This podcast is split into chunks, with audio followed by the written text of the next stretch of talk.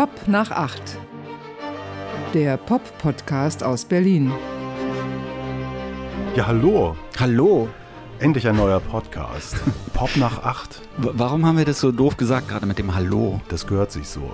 Man ja. sagt nicht guten Tag und guten Abend, weil Podcast äh, wird ja immer gehört, zu jeder Zeit und äh, insofern. Aber ich dachte, man sagte Hallo und herzlich willkommen zu einer neuen Ausgabe des Podcasts. Das ist ja erst die erste Ausgabe, ist ja keine neue, also ja schon neu, aber es ist halt die erste. Okay, ja. Und äh, das ist schon wieder dieses Typische. Ich habe mir, ich habe auch schon Podcasts gehört. Das ist ja ein neues Phänomen ähm, und dachte, da musst du mal gucken und hören.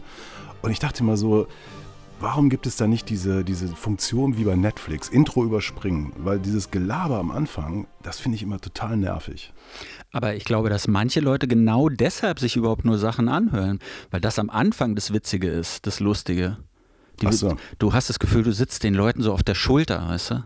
Ah, das ist das Geheimnis, dass man äh, den Menschen nahe kommt. Mhm. Mhm. Das ist natürlich immer dann interessant, wenn äh, irgendjemand, äh, der dann vielleicht auch schon berühmt ist, weil er, sagen wir mal, 500.000 Abfragen hat mit seinem Podcast, noch berühmtere Leute spricht, interviewt oder so.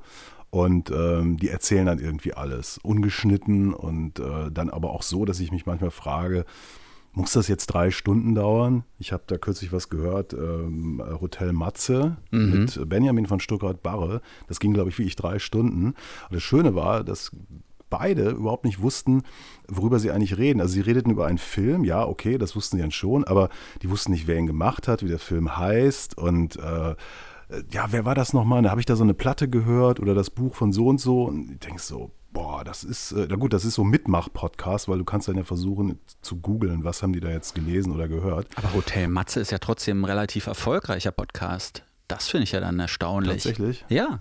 Ja, Matze Hilscher, ne? Ja. Macht, macht ja, den, ja. Und der ist ja schon so ein Name in, der, in dieser ganzen Branche. Für mich ist das ja alles relativ neu. Ja. Also ich meine, was wir vielleicht sagen müssen, wir arbeiten seit inzwischen, glaube ich, sechs Jahren an diesem Podcast. Weil als es damals losging, als es hieß, ja, Podcast, das neue Ding, da mhm. kann man richtig Geld verdienen.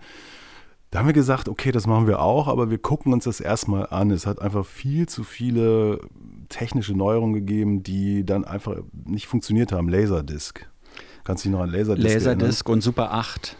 Super 8, Betamax, ja, VHS, ähm, Internet. Dieser Kampf ne, zwischen, zwischen Beta und VHS, der oder Video 2000 und VHS, der hat uns, glaube ich, auch ausgebremst. Zum, ja, man muss einfach, bevor man auf so ein Pferd setzt, muss man erstmal ein bisschen beobachten. Mhm. Und wir hatten viele Angebote zwischendurch. Also ich, es gibt ja Leute, die haben schon mal was zum Beispiel von Lage der Nation gehört. Äh, dieser relativ erfolgreiche Podcast von Philipp Banse und Konsorten. Ähm, da haben wir mal was gemacht, äh, aber irgendwie haben wir auch das Gefühl gehabt, nee, wir wollen independent bleiben. Ja, und ja. wie so viele Independent Artists hat das dann erstmal nicht funktioniert. ja, aber wenn du dich erinnerst, es war ja auch immer noch so, wir wollten unbedingt Musik einbauen. Ne? Ja. Das war eigentlich diese große Bremse. Wir dachten immer, wir sind ja Musikjournalisten, kommen ja hauptsächlich aus der Popmusik, haben natürlich von ganz vielen anderen Dingen auch Ahnung, aber eigentlich ist so Musik unser allererstes Ding und wir wollten immer die Songs, über die wir sprechen, komplett da einbauen. Wieso? Weil wir vom Radio kommen, so oldschool-mäßig in eine Radiosendung. Das ist richtig und es ist auch das Einzige, wovon wir Ahnung haben. Das. Also Musik. Ja. Also manche Musik. Manche Musik. So. Ich, ich, ich, ich zögere so ein bisschen, weil ich scheue mich so davor zu sagen, ich habe Ahnung von Musik. Ne? Ja, du bist du, du ähm, stellst ja dein, wie wir früher in der Schule im Religionsunterricht sagten, dein Licht unter einen Scheffel. Ja, das, das habe ich auch schon tun. mal gehört. Ja, ja. ja. Mhm. Und also tatsächlich, wir, wir, sind natürlich völlig unbekannt. Das ist ja äh, vielleicht noch ein bisschen das Problem. Deswegen, also tatsächlich, wir sind Musikjournalisten und äh, verdienen damit unser Geld und äh, wer weiß aber, wie lange das noch gut geht, deswegen jetzt dieser Move. Ne? Aber ist ja nicht, haben wir nicht schon die, die erste Hürde praktisch nicht genommen, weil wir unsere Namen gar nicht gesagt haben? Ja, aber das steht doch in den Show Notes, oder? Ah ja. Ah. Also, ja, das sagt man vielleicht ganz am Anfang. Hallo, herzlich willkommen bei der neuen Ausgabe von Pop nach 8 ja. mit dann sage ich Martin Böttcher, das bist du. Und dann, und dann sage ich Andreas Müller, weil das bist du. Das ist äh, schon mal professionell. Wow. Das ist aber dann auch Mainstream, finde ich. Mhm. Deshalb das ist es ein totaler Rebellen-Move, dass wir das jetzt erst gemacht haben.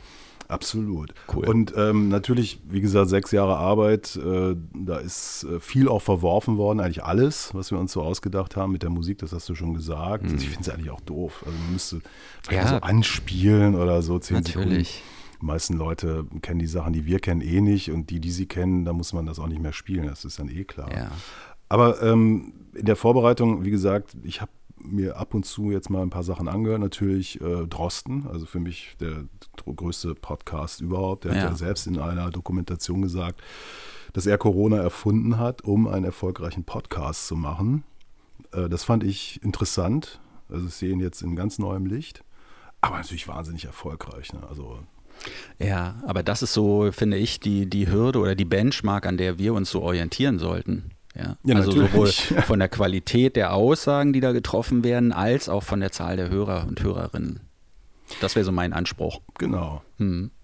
Ich habe immer wieder mal gehört Reflektor von Jan Müller. Das ah, ist ja. äh, der Bassist von äh, Tokotronic. Und der hat schon vor der Pandemie hatte er so den Wunsch, ich möchte jetzt auch mal sowas machen. Und äh, ich war erst, ja, wenig interessiert, ehrlich gesagt. Äh, und dann habe ich das tatsächlich mal gehört und dachte so, verdammt nochmal. Das nervt mich. Weil die Musiker und Musikerinnen erzählen denen Sachen, die sie uns nie erzählen würden. Ja, weil er ist ja Kollege, er ist Musiker und dann spielt er auch noch in so einer sehr äh, krediblen Band, muss man ja auch sagen. Und das geht auch ziemlich lang und äh, ich dachte so, das finde ich so gemein. Das finde ich so gemein. Also äh, Peter Fox hatte er mal da zum Beispiel und ich kenne Peter Fox auch aus Gesprächen, Interviews. Und der hat da Sachen erzählt, wie sie dachte, nee, also Peter, beim nächsten Mal, äh, dann bitte möchte ich auch all das erfahren. Muss ich aber nicht, weil ich es ja schon bei Jan Müller gehört habe ja, Reflektor. Aber das Gemeine daran ist ja auch, ähm, wir kriegen die ja meistens nur, wenn die Musiker was zu verkaufen haben. Ja? Sie haben ein neues Album oder sie gehen auf Tour oder sowas, haben sich gerade neu erfunden, haben ihre persönlichste Platte abgeliefert, sowas in der Art. Und das wollen sie uns dann oder das wollen sie allen mitteilen und nehmen den Umweg über uns. Das, wir sind da so das notwendige Übel. Und da ist ja schon eine völlig andere Grundvoraussetzung. Die kennen sich wahrscheinlich und unterhalten sich dann eher so wie wir beide, vielleicht so wie Freunde mhm. oder sowas. Nur, dass sie eben berühmt sind und dann ganz viele Leute es hören wollen und mhm. Jan Müller jetzt noch reicher wird mhm. durch seine Band Tokotronic. Das ist äh, natürlich so ein bisschen das Ding. Aber du hast das ja auch schon mal gehört, glaube ich. Und äh, ich finde es ja irgendwie interessant, der ist ja überhaupt kein Journalist so. Und jetzt Journalist sitze ich natürlich, höre mir das an, denke so, ah, jetzt müsste man mal hier und da kommt man, müsste man am Bogen und so. Äh, aber das passiert nicht. Und äh, bin ich da, liege ich da falsch? Ist, ist, bin, ich, bin ich vielleicht gar nicht so der richtige Podcast-Hörer oder so? Ich weiß es nicht. Also ich bin da auch so hin und her gerissen, weil ich habe natürlich auch schon viele Podcasts gehört und manchmal widersprechen diese Podcasts zu allem, was ich aus dem Radio gehört habe, so Spannung halten oder jetzt mal eine interessante Geschichte, jetzt mal ein bisschen Geschwindigkeit ins Gespräch reinbringen und so. Es passiert da alles nicht. Und trotzdem höre ich es mir an und finde es gar nicht so schlecht. Das funktioniert halt über andere, ja, es geht so um Authentizität und so ein Scheiß. Ne? Also ich, ich, weiß es nicht, keine Ahnung. Da, wahrscheinlich ist es so, man könnte das immer alles besser machen. Und gerade die amerikanischen Podcasts, äh, die sind ja nach wie vor stark bearbeitet, auch so danach. Ja, da wird ja ganz viel rausgeschnitten klar. und sowas. Ne? Ähm, deshalb ich weiß es nicht. Natürlich, ich weiß noch vor Jahren, als es hieß, ja, wir denken über einen Podcast nach, da mhm. hieß es, ja, das müsst ihr so machen wie den Popcast von der New York Times ja, oder so. Und ja. da habe ich auch gesagt, äh, erstens haben die potenziell eine Milliarde Hörer, weil sie das Ding auf Englisch machen. Und zweitens weißt du eigentlich, wie viel Geld dahinter steckt und wie viel äh, Intensität und, und Mühe und überhaupt. Und äh, das, das ist kompletter Irrsinn, was sie da betreiben. Natürlich ist das toll, aber es ist auch Mainstream. Ja. Das wollen wir ja nicht. Apropos Mainstream, ich habe ja früher auch schon mal für einen anderen Podcast gearbeitet, ja. für große Firma, für Red Bull. Ah. Ja. War so eine 20-teilige Serie, Berlin Hashtag 20. Ja, und ähm, das Ding war, da hatten wir halt auch mit, mit Leuten gesprochen, die man vielleicht gar nicht so ohne, ohne weiteres sofort bekommt, aber da ist halt Geld geflossen. Da wurden Gesprächspartner bezahlt und ich wurde natürlich ordentlich bezahlt und da sieht man dann, ähm, mit Geld ist einiges möglich. Stimmt, mit, mit Geld ist wirklich, das ist, das ist toll. Das ist ja, könnte man fast als Titel dieser ersten Folge Ob nach acht. Mal, mit Geld ist alles mit möglich. Geld ist alles möglich. Oder vieles, sagen wir mal so. Ja. Ne? Vielleicht nicht alles. Aber wenn man jetzt mal dieses Beispiel Reflektor von Jan Müller hat, danach müssen wir ja quasi Musikjournalisten interviewen. Mhm. Das will aber keiner hören, oder? Ja, es sei denn, weiß ich nicht, in, so ein bisschen interviewen wir uns ja selber, ohne dass wir uns gegenseitig so Fragen stellen. Wir reden mhm. halt einfach miteinander. Das ist ja fast so eine Gesprächssituation, oder? Ja, ja, aber ich frage mich gerade immer noch, wie viele haben jetzt schon abgeschaltet? Also erstmal geht es ja darum, überhaupt Leute zu bringen, zuzuschalten. Äh, das, äh, die Frage kommt ja dann danach. Wie lange haben wir denn überhaupt schon? Ich meine, gefühlt haben wir jetzt schon 20 Minuten geredet, aber. Ich weiß es nicht. Hm. Aber mal überlegen, also gut, Musikjournalisten zu interviewen ist vielleicht blöd. Ne? Also mhm. würdest du Max Dax interviewen wollen? Nö. Würdest du, was weiß ich, Tobi Müller, der für die NZZ und, und was weiß ich äh, schreibt, interviewen wollen? Ja, das ist lustig. Mit all diesen Leuten habe ich ja auch schon gesprochen. Ja, ne? An anderer Stelle irgendwie. Der eine hat ein Buch geschrieben, der andere hat irgendwie eine Ausstellung kuratiert oder was weiß ich und so. Und dann trifft man die ja auch. Und es sind ja gar nicht so schlechte Gespräche, aber so richtig packende Gespräche sind es auch nicht, weil es nie ums Persönliche so richtig mhm. geht. Wen würdest du denn gerne mal interviewen? Jetzt mal völlig abgesehen. Ja, du hast mich das ja vorher schon gefragt. Ich habe echt lange überlegt und mir fallen natürlich nur so eine großen Namen ein. Im Augenblick, ich würde gerne eigentlich mal mit Britney Spears sprechen. Das, das fände ich wirklich im Augenblick spannend. Aber nur so nicht so ein Promo-Interview, sondern eine lange Stunde oder sowas, wo nur ich mit ihr spreche, wo sie Bock drauf hat und wo man über alles sprechen kann, wo nicht schon im Vorfeld so eine Promo-Tante einem sagt, das und das, das und das, das und das darf aber nicht angesprochen werden. Ja. Da, da, hätte ich irgendwie Lust. Ich weiß gar nicht, warum Britney Spears, weil. Weil sie auf Instagram immer fast nackig zu sehen ist, oder? Ja, ich glaube nicht, dass es was damit zu tun hat, ähm, weil das kriegst du ja im Gespräch gar nicht so ohne weiteres mit. Nee, irgendwie, so, ich würde mich interessiert irgendwie, wie die gerade tickt. Ist das wirklich gerade so, das, was man da bei Instagram sieht, ist das, äh, ja, die, die, hat sie sich selbst, also hat sie jetzt die Hoheit über sich selbst wiedererlangt oder ist das alles nur so, so ein hilfloses Spiel? Sie macht eigentlich jetzt das, was sie schon immer gemacht hat, nur dass sie es jetzt selbstbestimmt machen kann. Ich glaube ja manchmal, das ist sie gar nicht, da auf Instagram. Ja, aber sie sieht so aus. ja, aber ich meine, man kann doch nicht fast jeden Tag sich da fast nackig irgendwie. Ja, ich weiß nicht, aber es ist doch immer nur so ein, so ein Foto. Manchmal auch Videos, wenn ja. sie, tanzt sie. Jetzt habe ich nicht nachgeguckt, wie viele Follower Britney Spears hat, aber ich glaube, es einige. sind unglaublich viele, ja. Millionen ja. auf jeden Fall. Helene Fischer hat nicht ganz so viele, aber weißt du, was ich festgestellt habe? Helene Fischer folgt nur einem einzigen Menschen bei Instagram. Sie selbst hat, weiß ich nicht, wie viel Follower, ah. aber sie selber folgt nur einem einzigen Menschen. Jetzt kannst du mal raten, wem? Jens Balzer. Louis Fonsi. Nein. Ja. Mit dem sie ja zusammen diesen Song gemacht hat. Ja. Ne? Dieser Despacito-Sänger. Ah, spannend. Mhm. Jens Balzer hat ja mal ein Interview mit Helene Fischer gemacht. Der Musikjournalist. Der Musikjournalist, mhm. der berühmte äh, Zeit, die Zeit, so, da ist er jetzt gerade verankert. Äh, die Hamburger Wochenzeitschrift, die Zeit, um mhm. genau zu sein. Und er sagt, es war sehr interessant, ja, aber es ist alles rausgestrichen worden, was interessant war vom Management. Ah, ja. Und äh, ich kann auch verraten, unter anderem, dass sie im äh, Falls auf Berghain steht mhm. und auf queere Ästhetik. Aha. Das hätte ich hier auch rausgestrichen. Warum? Weil ihre Fans es nicht verstehen.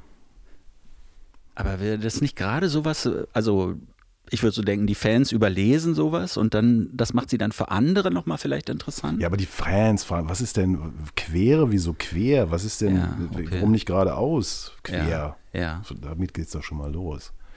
Die würde ich nicht interviewen wollen, ehrlich gesagt. Das wäre mir. Na, nicht unter solchen Voraussetzungen, Nein, oder? Aber inzwischen interessiert sie mich auch nicht mehr. Nee, das stimmt. Sie hat ja irgendwie ihr Mojo irgendwie verloren, habe ich das Gefühl. Mhm. Angela Merkel, das ist man. Ich, ich habe ja eher so äh, Figuren, die ich unbedingt gar nicht interviewen muss. Also in, in meinem und deinem Beruf ist es mhm. so, dass wir als Musikjournalisten äh, Moderatoren auch sind bei einem angesehenen äh, öffentlich-rechtlichen Sender mhm. in Deutschland.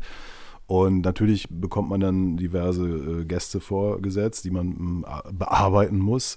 Aber ich habe gesagt, so Heinz-Rudolf Kunz, das wollte ich nie machen. Das ist mir an anderer Stelle aber tatsächlich passiert, dass der da plötzlich im Studio saß. Musstest du dann machen? Ich musste das machen. Das war aber nicht bei dem angesehenen großen öffentlich-rechtlichen Sender, äh, sondern bei einem äh, nicht ganz so großen, aber vielleicht auch halbwegs angesehenen öffentlich-rechtlichen Sender. Und das war genauso, wie ich es mir gedacht habe. Also der Typ ist ja mittlerweile so ähm, paranoid, was Journalisten angeht, mhm. dass er ähm, wirklich sich der saß äh, mir gegenüber, der hatte so einen komischen, so eine Art federartigen Pelzmantel mhm. an. Ich dachte, ich musste da immer hingucken und dachte, was, hat denn der und so.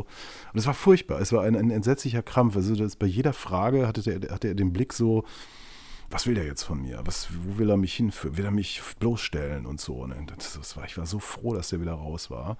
Also das habe ich nicht geschafft. Bisher habe ich aber geschafft, äh, Marius Müller-Westernhagen zu vermeiden. Mir, zu vermeiden. Das ist ja. mir gelungen. Ja.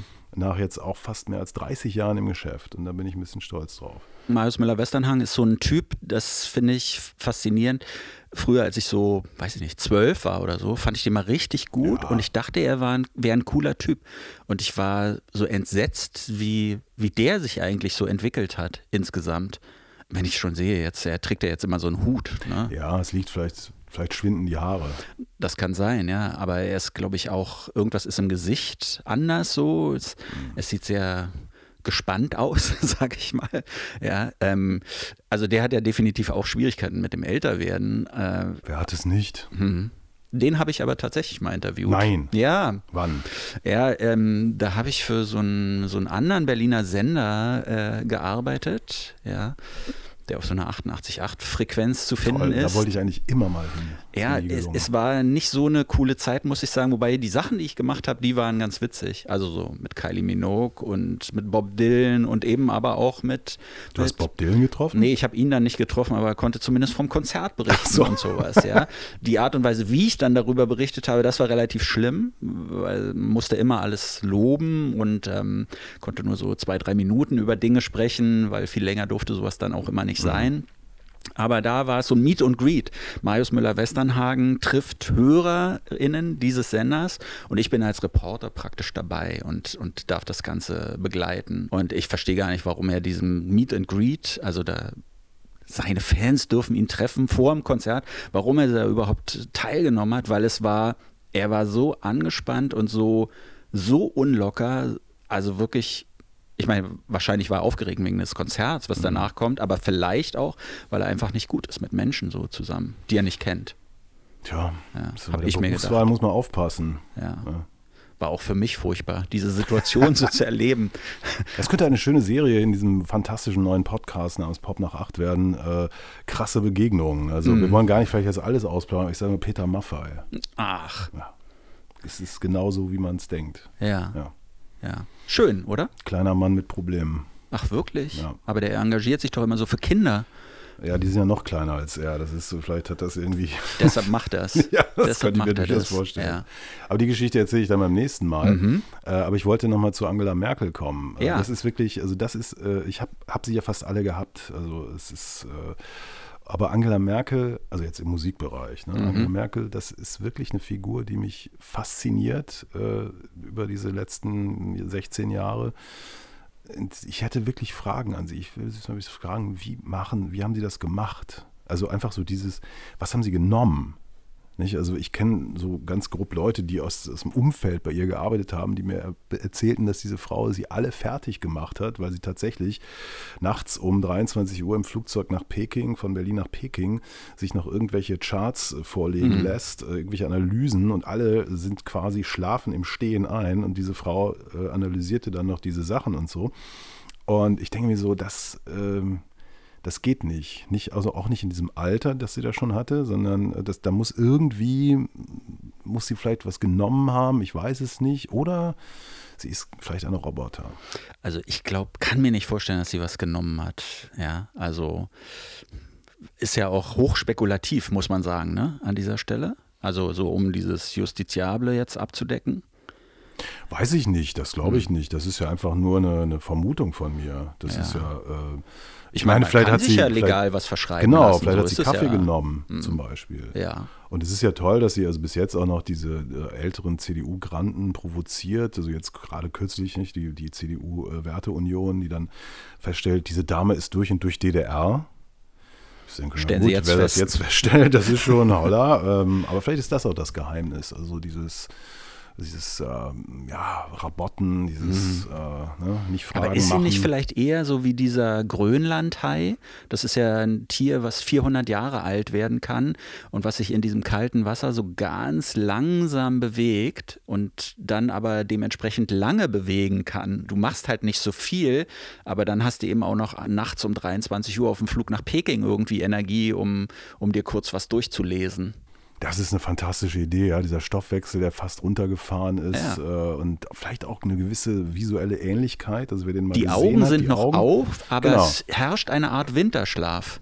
Absolut. Ah. Ich würde jedenfalls nicht mit ihr über Musik sprechen wollen, äh, denn ich habe eine Biografie gelesen, ähm, wo festgestellt wurde, dass sie bei einer Reise in die, in die Sowjetunion mhm.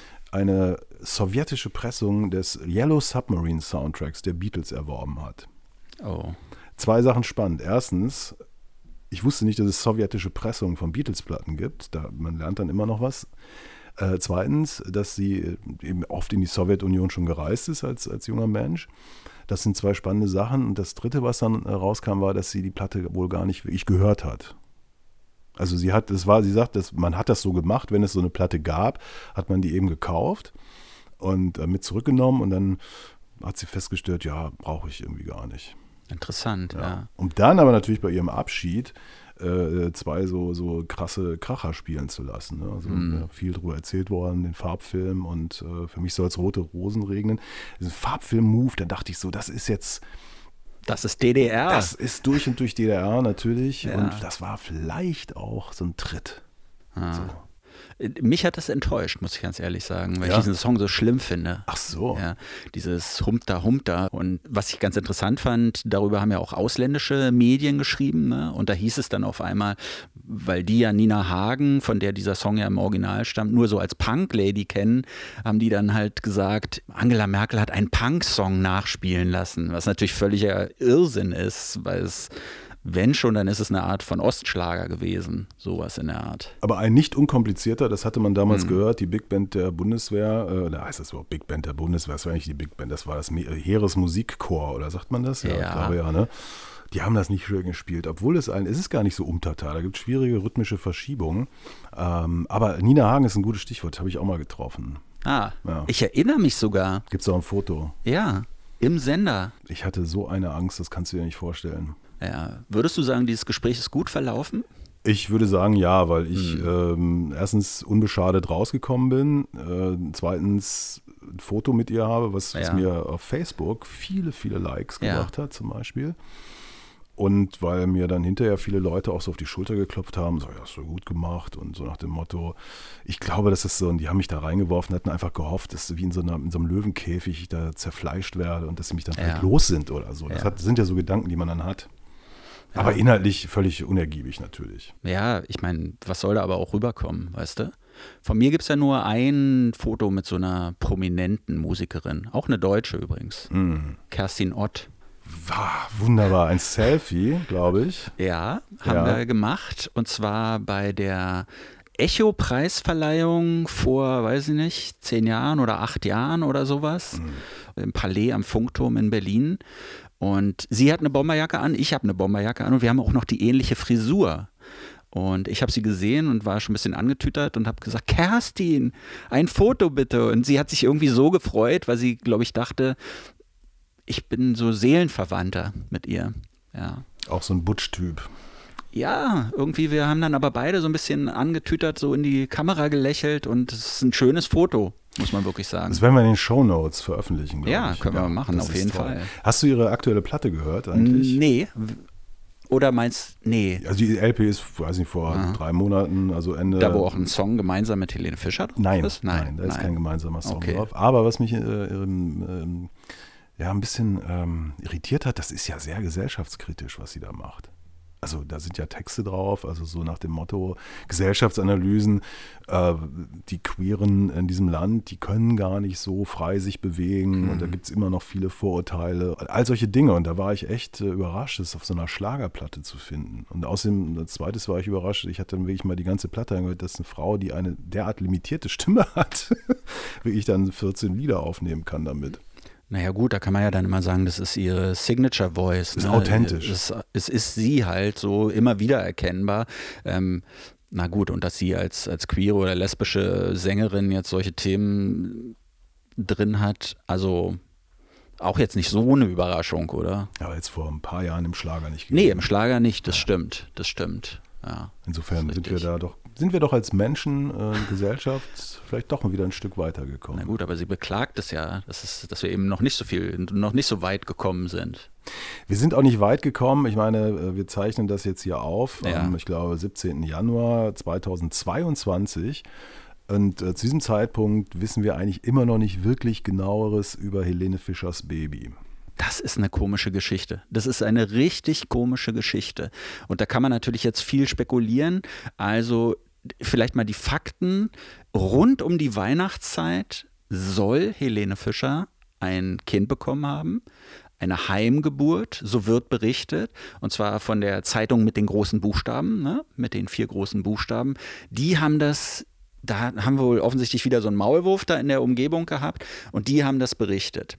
Und es gibt bis heute keine richtige offizielle Bestätigung, so keine, keine Pressemitteilung von Helene Fischer, die das irgendwie bestätigt. Und dann wird ab und zu sowas durchgestochen. Das mit der Heimgeburt zum mhm. Beispiel. Ähm, jetzt kam gerade raus, wie dieses Kind, angeblich ein Mädchen, wie es wohl angeblich heißt. Ja, ja. ich meine, es ist ein Gerücht, aber wenn es stimmt, umso schlimmer. Äh, wenn es stimmt, aber umso passgenauer. Mhm. Nala. Nala das ist eine Figur aus äh, dem König der Löwen, diesem Musical. Und ich dachte so, Nala, wieso nicht Lala? Ja. Also als Musikerin, Lala? Lala, aber vielleicht ist das der Witz gerade. Mhm, ein Wahnsinnswitz. Ja. Ich meine, zwei Dinge machen mich misstrauisch. Erstens, es hat keinen Livestream gegeben von mhm. der Geburt. Also nicht, dass, ich habe keinen gesehen. Äh, es ist auch keine DVD angekündigt. Ähm, es ist keine CD mit Baby-Einschlafliedern angekündigt. Vielleicht ist auch was schiefgegangen, ich weiß es nicht. Das glaube ich ja wiederum nicht. Meine Theorie ist ja, dass das Ganze exklusiv an irgendjemand verkauft wird. Mhm. Und dann vielleicht so als Home Story in, weiß ich nicht, in zwei Monaten oder sowas rauskommt, so exklusiv an was da einem so einfällt, Stern, Bunte, Gala oder so, die vielleicht noch Geld für sowas übrig haben und, und so richtig Geld für sowas raushauen können. Das wird dann natürlich angelegt, wenn Nala auch mal Musical zum Beispiel studieren will, beziehungsweise für die Zeit danach, weil man verdient da ja nichts als Musical-Darsteller ja, in, ja. in Deutschland. Ja. Helene Fischer die ist doch auch mit Musical groß geworden oder hat ja, mit Musical hat angefangen. Ne? Sie, hat das, sie hat das richtig studiert, natürlich, und hat dann ja immer, das ist aber auch schon oft erzählt worden, in ihrem Kleinwagen, ich weiß nicht, war es ein Twingo oder ein Opel, äh, weiß ich nicht, wie die so heißen, diese mhm. kleinen ist sie dann immer mit einer kleinen Anlage durch die Gegend gefahren, hat dann so bei so, so Kaufhaus-Events ah. oder Autohauseröffnungen hat sie dann da ihre Lieder gesungen für ein schmales Salär, aber sie hat das durchgezogen und ähm, wurde dann ja irgendwann entdeckt und ähm, die Geschichte ist dann bekannt, dass der Produzent gesagt hat, ja, aber kein Musical, du machst Schlager. So. Und dann soll sie geweint da haben. hat sie geweint, die ganze Fahrt Bitterlich zurück, geweint. Von Frankfurt am Main nach Dingsbums ja. da, wo sie da wohnte damals. Und das ist ähm, Geld macht, was haben wir am Anfang gesagt? Macht, macht alles vieles, möglich Geld oder vieles, möglich, ja. vieles das ist richtig. Sie hat, glaube ich, auch viel Geld, aber du kannst, glaube ich, nicht allzu lange gegen deinen eigentlichen Wunsch leben. Hm. Ja, siehe Horst Lichter, ein, für mich einer der größten Stars in Deutschland überhaupt. Vorbild auch, der ja als junger Mensch, also mit Ende 20, einen Herzinfarkt und zwei Gehirnschläge hatte, weil er ein Leben führte, das überhaupt nicht seins war. Und dann hat er sich daraus befreit, hat irrsinnig gearbeitet und dann ja tatsächlich, jetzt, jetzt ja gerade 60 geworden, goldene Kamera erhalten, all solche Geschichten und eben mit seiner Sendung dieses wunderbare Bares für Rares. Millionen von Menschen macht er damit glücklich und ist jetzt auch ein glücklicher Mensch seit einiger Zeit. Also da muss Helene Fischer wirklich aufpassen. Hast du den Lichter schon wahrgenommen, als er noch Fernsehkoch war? Ja. Ja? Ah, okay. Das, das, muss komplett an mir vorübergegangen sein. Ich, ich lese immer Fernsehkoch und denke immer, es sind zwei verschiedene Horst Lichters. Der Lava eine ist Lichter der Bares lecker. Ferraris, das, das Genie der, der geniale Bares Ferraris Moderator mhm. und der andere irgendein Fernsehmoderator, ein Fernsehkoch. Nein, nein, das war tatsächlich, da habe ich ihn schon mal wahrgenommen und der wurde damals übrigens in der Presse weitgehend auch verhöhnt. Man ah. hat den nicht wirklich ernst genommen, ähm, schon gar nicht als Koch. Es war eher so eine Ulknudel und so, aber trotzdem, das war dann natürlich. Äh, und er ist ja mit Lava, mit dem er diese Show gemacht hat, komplett zerstritten. Ne? Mhm. Also Lava hat gesagt, dass Horst Lichter ihm die Freundschaft aufgekündigt hätte. Der musste mal irgendwas ziemlich Despektierliches gesagt haben, was nicht so gut ankam. Ich weiß leider nicht was. Aber ganz ehrlich, wenn ich mir die beiden angucke, der Lava, ich will jetzt nicht beleidigend werden oder so, aber der, der ist ja nicht ganz der ist ja lange nicht so sympathisch wie der Lichter, um es mal so zu sagen. Übrigens, Horst Lichter würde ich auch gerne mal hier in diesem Podcast haben. Das ist, glaube ich, nicht völlig abwegig. Ich könnte mir könnte vorstellen, das könnte klappen, mal passieren. Wenn ja. wir die 1 Millionen Grenze geknackt haben. Na, ich könnte mir vorstellen, er kommt auch vorher schon vorbei. Aber will vielleicht Geld. Das glaube ich nicht. Hm. Nein. Der erkennt, glaube ich, einfach diese, diesen Spirit. Der, ich würde sagen, er erkennt sich in mir vielleicht ein bisschen wieder. Aber meinst du, man könnte mit ihm auch über Musik reden? Weil so wie er neulich mal über ein Grammophon gesprochen hat, habe ich gesehen, hatte, es machte so den Eindruck, als er irgendwie mit Musik jetzt nicht so viel anfangen könnte. Ich glaube nicht, dass wir mit ihm über Musik reden könnten. Oder vielleicht doch, und es wäre einfach nur Quatsch, das wäre ja auch ganz mm, schön. Mm. Und ja, ich meine, über Musik wird viel zu viel sowieso gesch geschrieben und geredet wir hatten ja jetzt gerade wieder so David Bowie-Festspiele und ähm, ich meine, ich, wer mich kennt, weiß, ich bin kein David Bowie-Fan. Ich war das auch nie. Das Einzige, worüber ich mich äh, ärgere, ist, dass ich seine letzte LP nicht gekauft habe, äh, mhm. äh, Black Star. Ja. Weil äh, im Geschäft, in dem ich zufällig war, gab es die und ähm, Kurz darauf war sie ein Höllengeld wert, weil es so eine kleine Auflage gab und äh, die hat sich, ich weiß nicht für wie viel Euros die dann verkauft wurde und wurde dann nochmal teurer, als sich irgendwann rausstellte, dass diese Platte wohl im Dunkeln leuchtet oder irgendwie sowas. Da habe ich mich sehr geärgert. Aber ich fand es auch wieder typisch Bowie. So, der nervte mich eigentlich immer und hat mir dann so aus dem Grab noch einen mitgegeben. Ähm, nicht, dass ich ihn oder er mich kannte.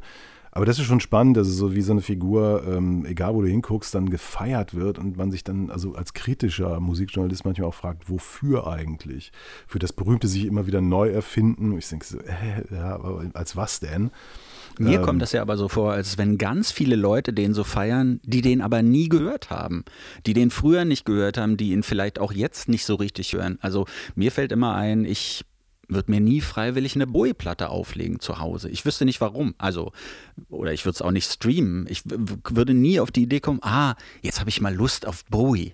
So. Aber du bist doch original Berliner, du musst doch dieses, auch dieses Gefühl haben, weil Bowie hat doch mal in Berlin gelebt, wenn ich das schon wieder höre. Der hat irgendwie ein paar Monate in West-Berlin verbracht, in Schöneberg und äh, es gab ein paar Leute, die haben ihn hier und da gesehen und es gibt immer noch dieses, auch die Bestrebung, eine Straße nach ihm zu benennen. Und ich denke, mhm. das ist doch alles, ähm, aber das ist natürlich auch diese West-Berliner, dieser West-Berliner Minderwertigkeitskomplex. Man hatte ja nicht so richtig viel außer der Mauer und dann kommt so ein Typ und das wird bis heute gefeiert. Und natürlich die legendären Hansa-Studios, in denen Heroes aufgenommen wurde und so aber weiter. Ich glaube an ganz viel viel von diesem Mist, den du da gerade aufzählst, sehe ich nämlich ganz genauso, sind diese Berlin Music Tours schuld. Ich weiß nicht, mhm. ob du mhm. von denen schon mal gehört hast. Mhm. Da kann man so mit dem Bus rumfahren in der Stadt, ja, wie so eine Stadtrundfahrt und die macht dann halt so an verschiedenen angeblich wichtigen Punkten der Berliner Musikgeschichte halt.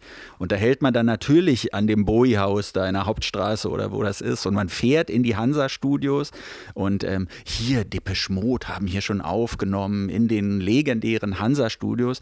Diese Hansa-Studios sehen furchtbar aus und Depeche Mode haben ja damals auch gesagt, wenn sie noch einmal in diesem Fahrstuhl da rauf und runter fahren müssen, dann erschießen sie sich. Ja, weil so legendär kann es alles nicht gewesen sein, aber es war halt Berlin, ja. Ja. Hm. Das Studio ist übrigens so umgebaut, dass von dem Original Spirit eh nichts ja, mehr ne, okay, ne, weg ist. Und das ist aber auch so ein bisschen hier natürlich, wenn Sie jetzt denken, was machen diese beiden Typen denn da? Ähm, die desillusionieren uns ja. Ja, das ist auch, finde ich, so ein bisschen unsere Aufgabe, nämlich Wahrheit zu sprechen und, und Dinge auch gerade zu rücken. Hast du gerade die Hörer gesiezt? Ich sieze meine Hörer, natürlich. Ah, okay. Weil das ist ja so ein Ding, ne? im Podcast wird ja eigentlich immer geduzt. Ja, aber ich möchte weder im äh, Einrichtungshaus geduzt werden, mhm. noch äh, von der Werbung des Einrichtungshauses. Ähm, nein. Findest du es denn richtig, dass man sich sieht, also um so den Schein zu wahren, während man sich vielleicht privat duzt? Also wenn wir jetzt anfangen würden, uns hier zu siezen, obwohl wir ja eigentlich uns schon so lange kennen und per Du sind? Ja, das ist jetzt ein In-Joke, den natürlich keiner versteht, außer vielleicht die Hörer eines äh, sehr großen, bedeutenden deutschen öffentlich-rechtlichen Kultursenders mm. mit Sitz in Berlin. Aber ähm, nein, natürlich. Ich kann auch Du sagen, wenn ihr wollt. Ich nee, ich weiß es nicht. Ja ich meine, das ist so eine Frage. Ne? Ist mm. so, wie, wie sieht man sich, wie sieht man die Welt? Ist also, ist man per Du mit allen oder ist man so ähm, dieses, das ist ja auch eine Distanz, aber eine ja. Wertschätzung auch, die in so einem Sie mitschwingt. Ne? Ich würde mal sagen, wir warten erstmal so ein paar Reaktionen ab mhm. und wenn die, wenn die gut sind, positiv, ja. nett, dann würde ich sagen, okay, dann können wir uns anfreunden. Okay. Wenn das jetzt ja. eher so kritisch ist, dann, dann bleibe ich beim Sie. Ah, okay. Und wenn jetzt gar keine Reaktionen kommen? Dann ist mir das erstmal so egal, dass wir einfach noch weitere 500 Folgen machen müssen. Ich meine, dann hat es wahrscheinlich niemand gehört, dann ist auch egal, ob man sie oder du sagt. Irgendjemand wird das hören. Wir machen ja dann so Hashtags und alles. Natürlich, und dann denken so, klar, Hashtag ja. Helene Fischer, Angela Merkel, so, wir ja. nehmen alle mit. Lage ja. der Nation, allein was wir da schon abgreifen können, das ist unglaublich. Wollen wir denn einmal noch, weil wir Angela Merkel schon haben, auch über Olaf Scholz sprechen? Olaf Scholz, ist das, das ist der neue Bundeskanzler, oder? genau, das ist der neue Bundeskanzler. Und ich habe mir neulich so die Frage gestellt, was hört Olaf Scholz eigentlich für Musik? ist natürlich auch eine völlig. Ambient, habe ich das Gefühl. Ne, ich dachte so, niemand weiß, was Olaf Scholz hm. für Musik hört, weil der wird ja niemals wie Barack Obama den Inhalt seines iPods oder seine, seine Streaming-Dienst-Playlisten ja. offenbaren. Und habe dann aber mal geguckt und tatsächlich so im Vorfeld, als er noch Bundeskanzler werden wollte, da muss man sich eröffnen, muss verschiedene Zielpublika, muss man ansprechen. Der Rolling Stones, das Rolling Stone Magazine, das Deutsche, hat mit ihm gesprochen und auch über seinen Musikgeschmack Geschmack und so. Und sie haben ihn gefragt, was seine allererste Platte war. Und weiß nicht, kannst du dir vorstellen, was? Ich weiß es, weil du es mir mhm. gemailt hast. Ja. ja, er weiß es nicht mehr ganz genau, aber er sagt die Beatles mit Let It Be diese Aussage, dieses Ich weiß es nicht mehr ganz genau, das scheint mir da eher so in die Richtung zu weisen, dass es gelogen ist. Ich finde, es hat Sinn. Also, das ist ja irgendwie blöder, kann man beim Beatles nicht einsteigen. Ähm, er ist so, so eine Generation, er war wahrscheinlich relativ jung, da war die auch relativ frisch noch im Plattenladen und man muss mal eine Beatles-Platte kaufen, mal reinhören. Aber was ist der denn für ein Jahrgang? Das äh, werde ich jetzt sofort herausfinden. Ja, weil der ist doch gar nicht, der ist ja noch gar nicht so alt. Und Let It Be von den Beatles, ich meine, wie alt war der da, der Scholz? War der da überhaupt schon volljährig? Ich, also ich, mein, mein Ding ist, dass, dass ich glaube, also beziehungsweise erwarte, dass alle, die, die mich regieren, älter sind als ich. Ja, ja, ein bisschen älter ist er, aber so viel älter kann er jetzt eigentlich nicht sein.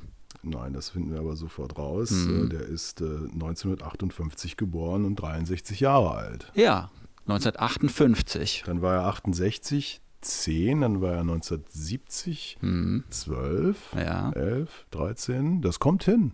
Das kann, vielleicht gut, aber ich meine, naja. let's face it, zu meiner Zeit und war es ja so, in dem Verlauf der 70er Jahre in den Plattenläden stand das ja alles noch rum. Da waren auch Rolling Stones Platten in riesigen Stückzahlen ja, zu finden, hingen an der Wand, wenn da was neu veröffentlicht wurde. Und das, die Zeit verging ja ganz anders. Das ja. muss man doch mal sagen. Und jetzt die Beatles vier Jahre auseinander getrennt waren und so, dann war das trotzdem immer noch da. Und das ist ja nicht, nicht so wie heute, wo du morgen schon nicht mehr weißt, wer gestern Platz 1 der deutschen Singlecharts war.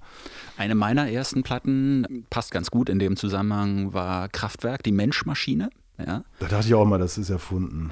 Ah. Dass, du, also dass, das so, nee. dass du das in deine Bio reingeschrieben hast. Ich glaube, ich habe das gar nicht in die Bio reingeschrieben, weil die, meine allererste Platte war, glaube ich, Blondie. Ah. Ja, dieses mit, mit Heart of Glass oder so, die habe ich mir aber nicht gekauft. Die habe ich zum Geburtstag geschenkt bekommen, die war, glaube ich, gebraucht. Äh, äh, Mike Emler, den ich damals eingeladen hatte, der, glaube ich, zum Teil im Heim gelebt hatte, der hatte nicht so viel Geld. Mhm. Und ich glaube, er hat mir eine seiner gebrauchten Platten oder hat seiner Schwester die Platte geklaut und mir geschenkt. Das ist die bessere Geschichte eigentlich ja, auch. Aber ich hatte natürlich, hatte ich so Märchenplatten und ja, nee, das Kinderliedplatten nee, nee, das und ist sowas. Ja, nee, ne? ne? das ist ja nicht gemein. Schon so die erste Platte. Ja. Und als ich sechs oder sieben war oder so, habe ich das weiß ich noch ganz genau, in der Wilmersdorfer Straße in Berlin, in so einem Laden, musste meine Mutter mir eine Single von Bata Illich kaufen. Echt? Ja. Weil ich dieses Lied in, wahrscheinlich in der Hitparade gehört habe und das einfach so groß fand, so toll. Ich weiß nicht mal mehr, welches Lied es ist. Michaela muss es doch gewesen sein, oder? Ein anderes Bata Illich-Lied gibt es doch gar es nicht. Es gibt doch ganz viele Bata Illich-Songs. Ja, aber das ist das Einzige, das man kennt. Was, Schwarze Barbara, ist das von ihm? Das weiß ich nicht. Ja, ich weiß es nicht. Das machen wir in einer Sonderfolge. Ich habe irgendwann meine ganzen Platten, die ersten Platten mit einem Luftdruckgewehr zerschossen. Ah, cool. Ja. Warum? Als Move oder? Nee, da hatte ich dieses Luftdruckgewehr mal zu, so. hat mir ein Freund geliehen und dann habe ich alles Mögliche zerschossen, was ich so gefunden habe und diese Platten, die gingen so schön kaputt, wenn man da drauf geschossen hat. Das ist ja das, was ich am Podcast dann wieder schwierig finde. Es ist zwar authentisch, aber mhm. langweilig, was du gerade erzählst. Findest du? Ja. ja. Also wenn du, wenn es so ein Move gewesen wäre, wenn du so irgendwie so ja, gemerkt okay. ah, ich bin jetzt ich bin verletzt, weil ich, ich weiß ich nicht, meine Freundin oder meine mhm. Lehrerin, irgendwas war, ne, der Burger war schlecht oder so. Und dann habe ich mal ein Luftdruckgewehr genommen und so, das ist spannend. Okay, aber da bin ich halt noch nicht Profi genug, dass ich diese Geschichten dann ja, so hinbiegen kann. Ne?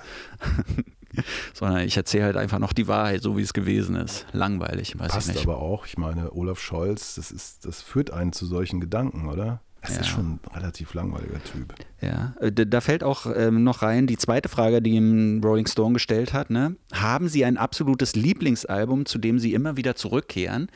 Und da sagt er dann auch, ich mag Rock, Jazz, Klassik, da wird eine solche Reduzierung vieler gern gehörter Musik dem nicht gerecht. Das ist doch auch wieder gelogen. Ihm fällt in dem Augenblick kein richtiges Album ein, was er so sagen kann, dass das so sein absolutes Lieblingsalbum ist. Man möchte auch einfach niemanden verstoßen. Das war ja noch vor der Wahl, glaube mhm. ich. Ne? Und das, es gab ja diverse Playlisten, auch die ganzen Parteien haben irgendwie Playlisten, glaube ich, veröffentlicht. Und dann ist natürlich klar, die hören alles. Früher waren die, die alles hörten, immer die Deppen, weil als Experte hast du dich drüber lustig gemacht. Klar. Also jemand, der alles hört, das war so, bist du gleich weitergegangen. Heute ist das völlig okay, weil äh, alle sowieso alles hören durch diese Streaming-Kultur und sprichst du mit jungen MusikerInnen. Ja, gendern ist auch wichtig. Ja wir nehmen alle mit, hier mhm. auch in, dieser, in diesem Podcast, die äh, finden das völlig okay, alles zu hören. Und wenn man ehrlich ist, ich meine, 95 Prozent der Menschen interessieren sich sowieso nicht für Musik im Sinne von, wer ist das, wer macht das oder so. Und das war schon immer so. Wer hat das produziert? Ja, genau, das, was ist auf der, Fragen was ist auf der B-Seite? Ähm, das, das ist doch völlig, äh, völlig klar. Und ich glaube, diese 5 Prozent, die da noch sind, das werden auch immer weniger. Das mhm. Veteranen, mhm. äh, die sterben, Fans, die weg Deshalb muss man neue Wege finden, um über Musik zu sprechen. Ja, an dieser Stelle nämlich. Pop nach acht. Ich werde in der nächsten Folge übrigens meine ersten Platten äh, aufzählen. Ja. Und so dermaßen herzzerreißende Geschichten erzählen, die echt alle wahr sind, dass spätestens die Folge dann richtig zündet. Und ich bin dann so mehr oder weniger so zum Zuhören verdammt, oder? Wahrscheinlich. Ja. Und ich würde auch gerne über Fahrradläden sprechen beim nächsten Mal was da für Musik läuft in nee. Fahrradläden? Der Fahrradladen ist ja die neue Autowerkstatt nur für alle. Äh, also es gibt dieses Ding, wenn Frauen mit einem kaputten Auto in die Autowerkstatt früher fuhren, ne, dann waren immer, war sie immer froh, wenn da vielleicht ein schwuler Mechaniker war oder so. In Berlin gab es auch mal, gibt es vielleicht immer noch auch eine schwule Autowerkstatt. Da sind viele Frauen hingefahren, weil sie ja nicht so blöd behandelt wurden, ja. so von oben ja. herab und so. Im Fahrradladen werden alle gleich scheiße behandelt. Na. Das finde ich echt, in, also ich habe da immer, mein Fahrrad müsste dringend mal äh, überholt werden, bremsen und so. Aber könnte das nicht heißen, dass die ganzen Leute, die früher im Schallplattenladen gearbeitet haben, jetzt im Fahrradladen arbeiten? Weil das war doch früher immer das Markenzeichen eines Plattenladens, dass man da schlecht behandelt wird. Das ist wohl richtig, das äh, kann sein. Ähm, ich habe allerdings das Gefühl, dass die tatsächlich wissen, was sie da tun.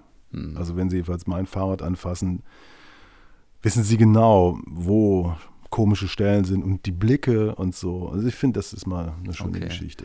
Ich habe auch ein paar Fahrradgeschichten, aber die sparen wir uns dann fürs nächste Mal auf, ne? Weil, wenn das dann da großes Thema ist. Genau, wir müssen jetzt erstmal richtig mit diesem Ding hier äh, einschlagen. Das mhm. wird auch passieren, glaube ich. Ja. Und ähm, alles weitere in den Show Notes. Ja. Und ich freue mich, dass alle jetzt zugehört haben. Wir sind schon fertig. Was heißt eigentlich dieser Titel Pop nach acht? Warum heißt die Sendung so? Das ist so ein typisches Westberliner Ding. Hm. Darüber sollen die Leute mal nachdenken. Ja. Und gibt es eigentlich eine E-Mail-Adresse? Gibt es noch nicht, ne? Noch nicht. Aber nee. das werden wir dann machen. Ja, wird es auch eine Webseite geben, denke ich. Ja, natürlich. Und ja. so ein, wie nennen die sich? Administrator oder so. Website-Administrator? äh, ja, das müssen wir nächstes Mal klären. Martin Böttcher. Ja, Andreas Müller. Wiedersehen. Bis nächste Mal.